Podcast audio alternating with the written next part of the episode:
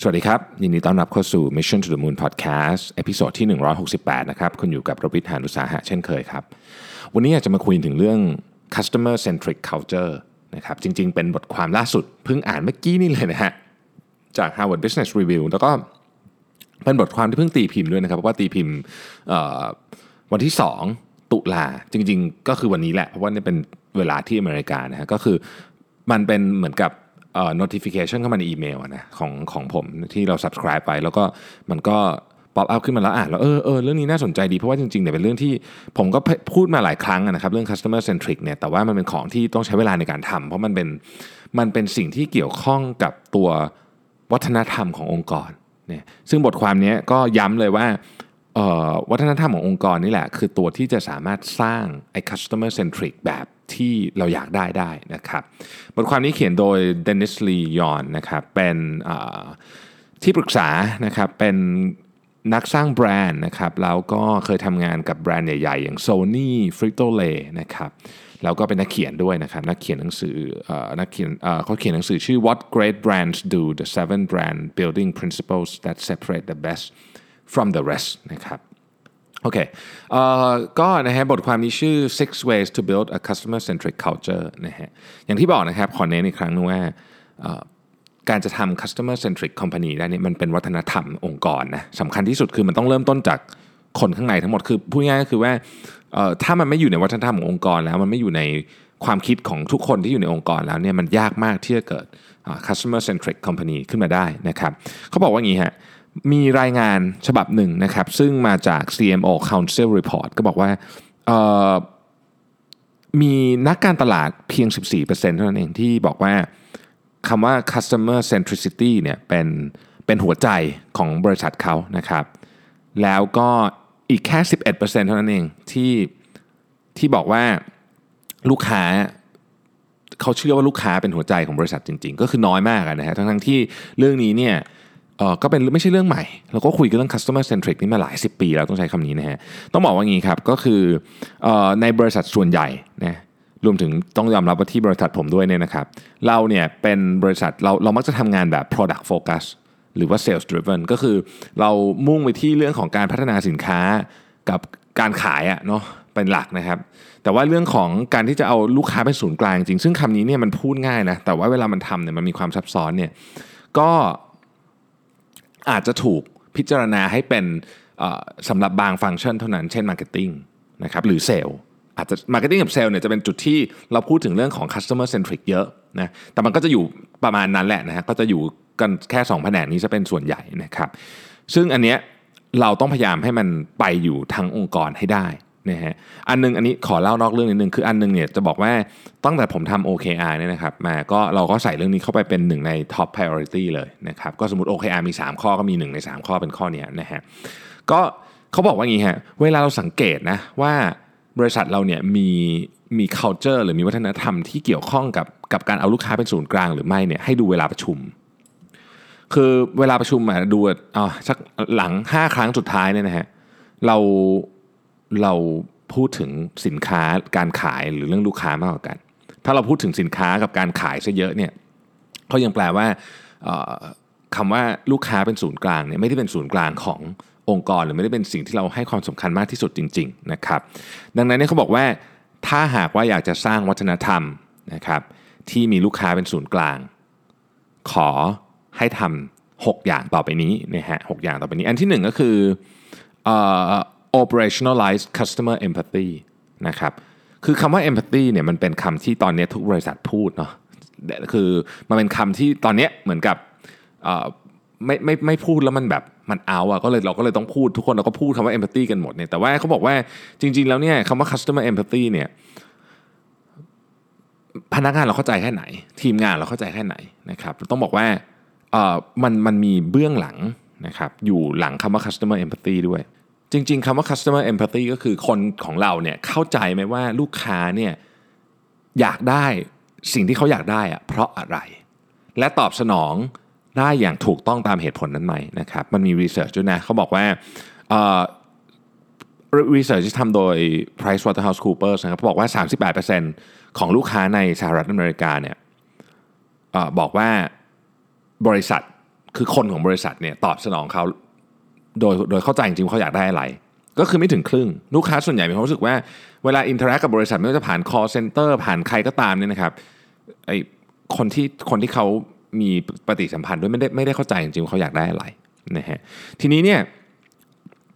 เขาก็แนะนำอย่างนี้ครับบอกว่าถ้าเกิดว่าเราอยากให้ empathy เนี่ยเป็นเป็นเป็น value ขององค์กรจริงๆเนี่ยนะมันก็ต้องไม่ใช่แค่พูด หรือไม่ได้แค่เขียน หรือไม่ได้แค่วางนโยบายออกมา แต่มันจะต้องถูกเข้าไปอยู่ใน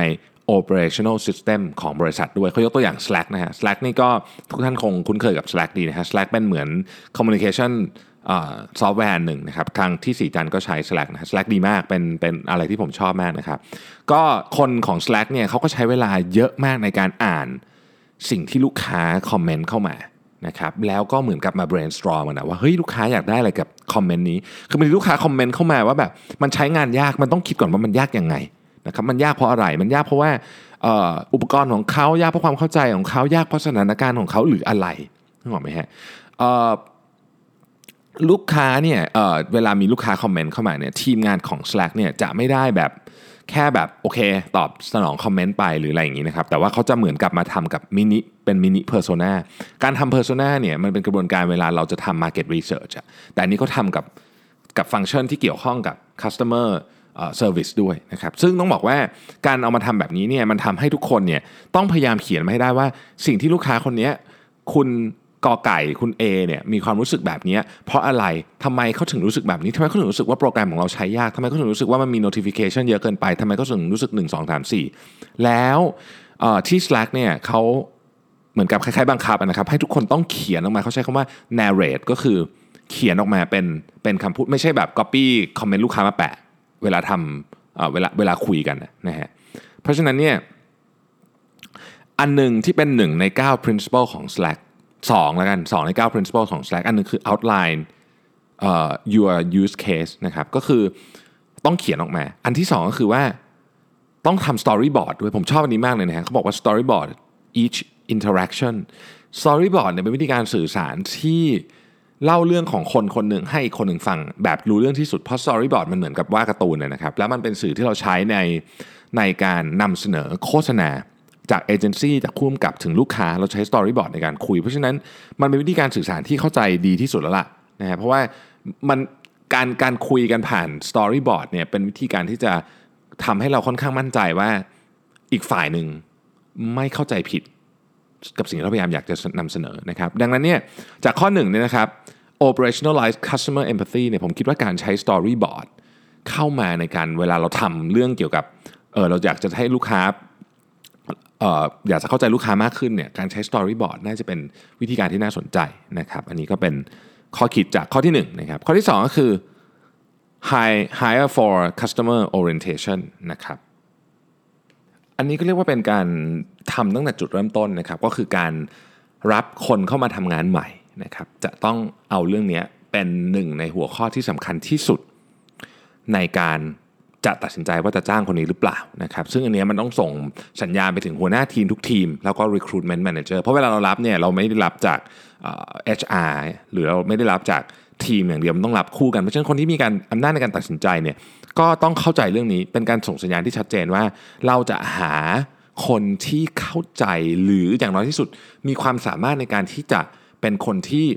ใส่ใจกับความรู้สึกของลูกค้าได้นะครับ อย่างที่ฮูดสูตรนะครับก็หลายคนก็ใช้ฮูดสูตรอยู่นะ เป็นเป็นโซเชียลมีเดียแพลตฟอร์มแมネจเมนต์หลาย ๆ อันมารวมกันเนี่ยนะครับเขาก็บอกว่าเรื่องนี้เป็นเรื่องที่สำคัญที่สุดเลย แล้วก็เราส่งสัญญาณเรื่องนี้ออกไปอย่างชัดเจนมากว่าถ้าเกิดคุณอยากทำงานกับเราเนี่ยคุณต้องมีวิธีคิดแบบเป็น customer centric ให้ได้นะครับอันต่อไปนะครับอันที่เท่าไหร่อันที่3นะครับ uh, democratize customer insight คือเขาบอกว่าอย่างนี้ฮะหลายบริษัทเนี่ยไม่ยอมเอาเวลามีลูกค้าคอมเพลนหรืออะไรเข้ามาเนี่ยก็จะเก็บไว้ที่หน่วยงานของหน่วยงานที่ดูแลเรื่องนี้อย่างเดียวแล้วก็ไม่ยอมเปิดโอกาสให้กับฝ่ายอื่นได้เข้ามาเห็นด้วยนะครับ หลายคนก็พยายามที่จะเหมือนกับเก็บข้อมูลไว้แล้วแก้ปัญหาด้วยตัวเองอะไรเงี้ยนะครับส่วนใหญ่มันก็จะอยู่ที่แผนก customer service นั่นแหละไม่ได้ไปไหนไกลหรอกนะฮะทีนี้เขาบอกว่าถ้าคุณอยากให้มันมี customer centric mindset ในองค์กรเนี่ยนะคุณต้องให้ทุกคนในองค์กรเข้าใจลูกค้า ดังนั้น ต้องให้ทุกคนในองค์กรสามารถเข้าถึงนะครับสิ่งที่เรียกว่า customer insight ได้ ก็คือเราต้องเข้าใจให้ทุกคนเข้าใจได้ว่าลูกค้าเนี่ยคิดอะไรอยู่ ไม่ชอบหรือชอบอะไรกับเรา เพราะฉะนั้นถ้าเราจะทำแบบนั้นได้ มันก็ต้องมีระบบในการเก็บทั้งคำชมและคำด่าของลูกค้าเข้ามาอยู่ในตรงกลางถูกไหมฮะที่ Adobe เนี่ยนะครับเขาบอกว่าทุกคนสามารถเข้าถึงไอเนี่ยได้หมดเลย คือ customer insight เนี่ยสามารถเข้าถึงได้หมดเลยนะครับมันไม่ได้ถูกเก็บไว้ที่แผนก sales marketing customer service ใดๆทั้งสิ้นนะครับ แต่ว่ามันจะถูกอยู่ในเขาเรียกว่ามีเจ้าภาพที่ดูแลเรื่องนี้โดยเฉพาะเขาเรียกว่าเป็น customer combined customer and employee experience team นะครับก็คือ เพื่อทำทำความเข้าใจลูกค้าเลยนะฮะแล้วก็เหมือนกับมี listening station นะสถานีเอาไว้สำหรับให้ให้พนักงานทุกคนเนี่ยสามารถเข้าไปฟังได้ว่า เฮ้ย ลูกค้าเวลาโทรเข้ามาเนี่ยเขาเขาพูดอะไรกับทีม customer service บ้างนะครับจะได้รู้ว่า อ๋อเฮ้ยจริงๆแล้วเนี่ยเวลา customer service ได้รับคำชมหรือถูกด่าเนี่ยถูกด่าเรื่องไหนว่าไงบ้างนะครับ แล้วก็สิ่งที่สำคัญที่สุดก็คือเวลามี meeting เนี่ยเรื่องนี้เป็นอ g e n d a ที่ที่ทีมลีดเดอร์ทุกคนต้อง อัปเดตว่าลูกค้าเนี่ยเฮ้ยลูกค้ารู้สึกไงกับเรานะครับ ลูกค้าเป็นไงบ้างแบบมีมีประสบการณ์ที่ดีไหมหรืออะไรเงี้ยนะครับ ข้อที่4นะครับบอกว่าเอออันนี้เป็นอันที่น่าน่าคิดที่สุดเป็นอันที่ผมคิดว่าน่าทำที่สุดเลยนะครับถ้าเอาไปทำก่อนเนี่ยก็คือเขาบอกว่า facilitate direct interaction with customer ก็คือให้คนของเราเนี่ยมีโอกาสได้ใช้เวลากับลูกค้าโดยตรงนะครับต้องบอกว่าโครงสร้างบริษัทส่วนใหญ่เนี่ยไม่ไม่ไม่ ไม่ค่อยไม่ค่อยอนุญาตละกันต้องใช้คำนี้ ให้เกิดสิ่งแบบนี้ก็คือเหมือนกับเราที่ทำงานอยู่ในบริษัทเนี่ยได้ไปคุยกับลูกค้าตรงๆ อันนี้ไม่ค่อยเกิดนะครับไม่คือโครงสร้างมันไม่มันไม่เอื้อนะฮะเราก็จะทำงานของเราเราก็จะมีเหมือนกับบับเบิลของเราอยู่นะครับแล้วก็ลูกค้าก็อยู่ของลูกค้าก็จะมีคนเชื่อมตรงกลาง อาจจะเป็นเซลล์หรือว่า marketing นะครับจริงๆเซลล์เนี่ยก็อาจจะไม่ได้เจอกับลูกค้าที่เป็น end user ด้วยซ้ำเป็นเป็นคนที่เหมือนกับอย่างถ้าเราขายของ ค้าปลีกทั่วไปเนี่ยเซลล์ก็นานๆ จะไปเจอลูกค้าที่เป็น end user ทีหนึ่ง marketing ก็ไปเจอตอนทำ market research แต่ว่าคนที่อาจจะเจอบ่อยหน่อยก็คือ customer service แต่คนส่วนใหญ่อะครับที่อยู่ในองค์กรทั้งหลายเนี่ยไม่ว่าจะเป็นงาน back office งานอะไรเงี้ยแทบไม่เคยสัมผัสกับลูกค้าจริงๆเลย ซึ่งบอกว่าอันนี้ไม่ดี ถ้าต้องการที่จะเป็น customer centric mindset ให้ได้เนี่ยทุกคนนะครับต้องได้มีโอกาสสัมผัสกับสิ่งที่ลูกค้าสัมผัส ในทางใดก็ทางหนึ่ง เจอกันตรงๆก็ได้ หรือสัมผัสในทางอ้อมก็ได้นะครับ อย่างหนึ่งที่ผมยกตัวอย่างฟังคือ สมมุติว่าเราแจกของเรามีของใหม่เราแจกให้คนของเราใช้ทุกเดือนใช่ไหมครเคยเก็บฟีดแบ็กไหมว่าเขาใช้แล้วเขาเป็นไงบ้าง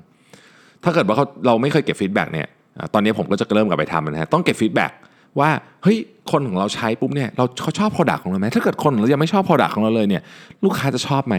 นะฮะหรือถ้าเกิดคนของเราเองเนี่ยมีคอมเมนต์อะไรบางอย่างเนี่ยเราจะได้เอาเนี้ยมาปรับปรุงนะครับอันนี้ก็เป็นวิธีหนึ่ง แต่ว่าบริษัทที่ทำไปไกลกว่านั้น เช่น Airbnb นะครับ Airbnb เนี่ยเขาเขาลูกค้าเขามี 2 กลุ่มนะก็คือลูกค้าอย่างเราที่ไปใช้บริการกับ hostแล้วก็ตัว host เองก็เป็นลูกค้าด้วยนะครับดังนั้นเนี่ยสิ่งที่เขาทำก็คือเวลาพนักงานของ Airbnb เดินทางไปที่ไหนเนี่ยจะให้ไปอยู่กับ host นะครับแล้วเวลา host มาประชุมที่ ที่สำนักงานของ Airbnb ก็จะให้ไปอยู่กับพนักงานนะฮะก็จะได้คุยกันนะครับ แล้วก็เขามันมีอีเวนต์ด้วยที่ให้พนักงานกับ host ของ Airbnb เนี่ยได้เจอกันทุกปีนะครับแล้วก็จะได้คุยแลกเปลี่ยนว่ามันจะทำอะไรให้ช่วยกันได้บ้างนะฮะมันมีเหตุการณ์อันหนึ่งซึ่งซึ่งจริงๆต้องบอกว่ามันเป็นความตั้งแต่ช่วง Airbnb เริ่มต้นก็คือช่วงที่ช่วงที่ตอนแรกอะรูป Airbnb ไม่สวยนะครับแล้วก็เหมือนกับ เหมือนกับคนก็ไม่ค่อยอยากไปอยู่อะไรเงี้ยนะครับพวกผู้ก่อตั้งอะเขาก็เลยจ้างตากล้องไปถ่ายรูปให้รู้สึกเหตุการณ์ที่เกิดขึ้นที่นิวยอร์กนะครับซึ่งมันมีคนเหมือนกับเขาไปลงลงพื้นที่แล้วเก็บเก็บรายละเอียดจาก host มาเองว่าเฮ้ยจริงๆ host แบบไม่ค่อยถนัดถ่ายรูปอะนะฮะตอนยุคนั้นนะนะตอนเริ่มต้นใหม่ๆเขาเลยจ้างตากล้องมือโปรไว้หลังจากนั้นเนี่ย Airbnb การเรทการจองพุ่งขึ้นอย่างมหาศาลเลยเพราะว่าถ่ายรูปสวยไงนะฮะอันนี้เป็นสิ่งที่เอ่อมันต้องถูกใส่เข้าไปในในในแผน เป็นเรียกว่าเป็นแผนทางธุรกิจนะของอของบริษัทด้วยนะครับ เพราะมันก็ค่อนข้างจะยากอะถ้าเกิดโครงสร้างเรามันมันมันไม่เอื้อนะครับ อันนี้ผมคิดว่าเป็นอย่างที่บอกนะฮะเป็นจุดที่น่าคิดต่อที่สุดเลยนะครับ ข้อเนี้ยข้อที่4นะฮะข้อที่ 5 คือว่า link employee culture to customer outcome นะฮะอันนี้ก็คือว่าอะไรที่คุณวัดไม่ได้คุณจะบริหารจัดการมันไม่ได้ แล้วมันก็เป็นจริงกับเรื่องของคำว่า customer centric ด้วยนะครับดังนั้นเนี่ยมันต้องถูกวัดให้ได้ต้องมีการกำหนดเมทริกซ์มาเลยว่า เฮ้ย ถ้าเกิดว่า customer centric มันดีขึ้น มันจะมีส่งผลกระทบต่ออผลประกอบการของเรายังไงนะครับต้องมีวิธีวัด ไม่งั้นเนี่ยคนก็จะแบบก็ทำก็ได้ไม่ทำก็ได้มั้งเป็นแบบเหมือนแบบมีก็ดีไม่มีก็ไม่ดีไม่มีก็เฉยๆอะไรเงี้ยไม่ได้นะฮะอย่างที่ IBM เนี่ยนะครับ IBM เขามีเหมือนกับเป็นเขาเรียกว่าเป็น experience score นะฮะซึ่งพอ experience score มันขึ้นเนี่ยนะฮะผลประกอบการมันตามขึ้นเลย เห็นชัดๆเลยว่ามันมันตรงขึ้นตรงต่อกัน พอตกก็ผลประกอบการก็ตกนะครับพูดง่ายๆคือเออมันไม่ใช่เป็นเพียงแค่ความรู้สึก แต่มันต้องมีอะไรที่วัดได้นะครับเขาบอกว่าอย่างนี้ฮะมีบริษัท consult ชื่อ Temkin Group นะครับซึ่งทำเรื่องของ customer experience โดยเฉพาะเนี่ยเขาบอกว่า สมมุติว่าบริษัทเนี่ยเรียกว่ามียอดขายประมาณปีละ 1,000 ล้านเนี่ยนะฮะ ถ้าเกิดว่า customer experience ได้รับการพัฒนาขึ้นอย่างมีนัยยะสำคัญเนี่ยยอดขายจะเพิ่มขึ้นสัก 30%โดยเฉลี่ยนะครับเพราะฉะนั้นมันต้องถูกวัดแบบตรงๆได้ คือต้องมีวิธีการคิดเมทริกซ์แต่ละบริษัทก็อาจจะมีตัววัดที่แตกต่างกันออกไป ความสุขของลูกค้า อาจจะเป็นวิธีการวัดอย่างหนึ่ง วัดยังไงก็ต้องไปนั่งคิดกันต่ออีกนะฮะอะข้อสุดท้ายนะครับเขาบอกว่า tie tie compensation to the customer ก็คือพูดง่ายๆคือเอาผลตอบแทนของทีมงานเนี่ยผูกติดไปกับสิ่งที่ลูกค้าพอใจด้วย เช่น retention rate นะฮะอย่าง Adobe เนี่ยเขาก็จะดูเลยว่า retention rate ของลูกค้าเป็นยังไง แล้วก็โบนัสการขึ้นเงินเดือนอะไรก็จะไปขึ้นอยู่กับ retention rate ของลูกค้าด้วยนะฮะซึ่งต้องบอกว่ามันจะต้องไม่ทำให้รู้สึกว่าทุกอย่างเนี่ยเหมือนกับเขาเรียกว่าอะไรอะเป็นเป็น เป็นเป็นเงินไปใช้ทั้งหมด แต่ว่ามันมันสิ่งจุดประสงค์ของการทำอย่างนี้คือทำไงก็ได้ให้ให้ทุกคนเหมือนกับมีเป้าหมายตรงกันนะครับรู้สึกว่าเรากำลังทำงานไปในที่เดียวกันนะโดยอาจจะผูกเรื่องของ compensation เข้ามานะครับผมบอกเลยว่าอันนี้ OKR ช่วยได้เยอะมากนะคือถ้าอยากทำอันนี้นะครับลองศึกษา OKR ดู ซึ่งอย่างที่บอกครับว่าเราก็พยายามทำอยู่ เดี๋ยวจะมารายงานผลให้ทราบนะว่าเออเฮ้ยแล้วมันดีขึ้นยังไงนะครับเราวัดยังไง คือตอนนี้ทั้งหมดเนี้ยที่ผมพูดมาเนี่ย ผมอยากทำหมดเลยนะ แล้วก็กำลังลงมือทำอยู่ แต่มันก็คงต้องใช้เวลาสักระยะหนึ่งนะครับ กว่ามันจะเกิดขึ้น ทีนี้เขาก็จบบทความด้วยอันที่ผมชอบมากคือว่าเออคือผู้นำขององค์กรเนี่ยต้องเข้าใจว่าเรื่องนี้เป็นเรื่องสำคัญจริง ๆ แล้วต้องเรียกว่าหนุนจนสุดทาง ไม่งั้นมันไม่มีทางเกิด เพราะการเปลี่ยนวัฒนธรรมองค์กรนี่นะครับ มันยากมากนะมันยากมาก มันไม่ได้เกิดขึ้นในวันสองวัน และมันไม่ได้เกิดขึ้นจาก จากการจัดแคมเปญหนึ่งอันนะคือมันต้องเกิดขึ้นจากจากวิสัยทัศน์ขององค์กร แล้วก็ต้องมีการลงมือทำให้มันเกิดขึ้นด้วยนะครับ ก็ขอทวนอีกครั้งหนึ่งนะครับ ว่ามีทั้งหมด 6 ข้ออันที่ 1 คือ operationalize customer empathy นะครับอันที่ 2 คือ democratize โอ้ขอโทษ อันที่ 2 คือ high for customer orientation นะครับ อันที่ 3 คือ democratize customer insights อันที่ 4 facilitate direct interaction with customers นะครับ ซึ่งเป็นหัวข้อที่ผมชอบที่สุดนะฮะ อันที่ 5 link employee culture to customer outcomes อันที่ 6 คือ tie compensation to customer และอย่างที่บอกนะครับว่าอันนี้คือวัฒนธรรม สิ่งเดียวที่ทำให้เกิดองค์กรที่เรียกว่าลูกค้าเป็นศูนย์กลางหรือ customer centric organization ได้คือต้อง ต้องไปทำที่วัฒนธรรมองค์กรนะครับและอันเนี้ยอาจจะเป็นตัวตัดสินนะอันหนึ่งที่สำคัญมากในอนาคตที่ธุรกิจจะแข่งขันกันสูงขึ้นตลอดเวลานะครับผมโอเค ก็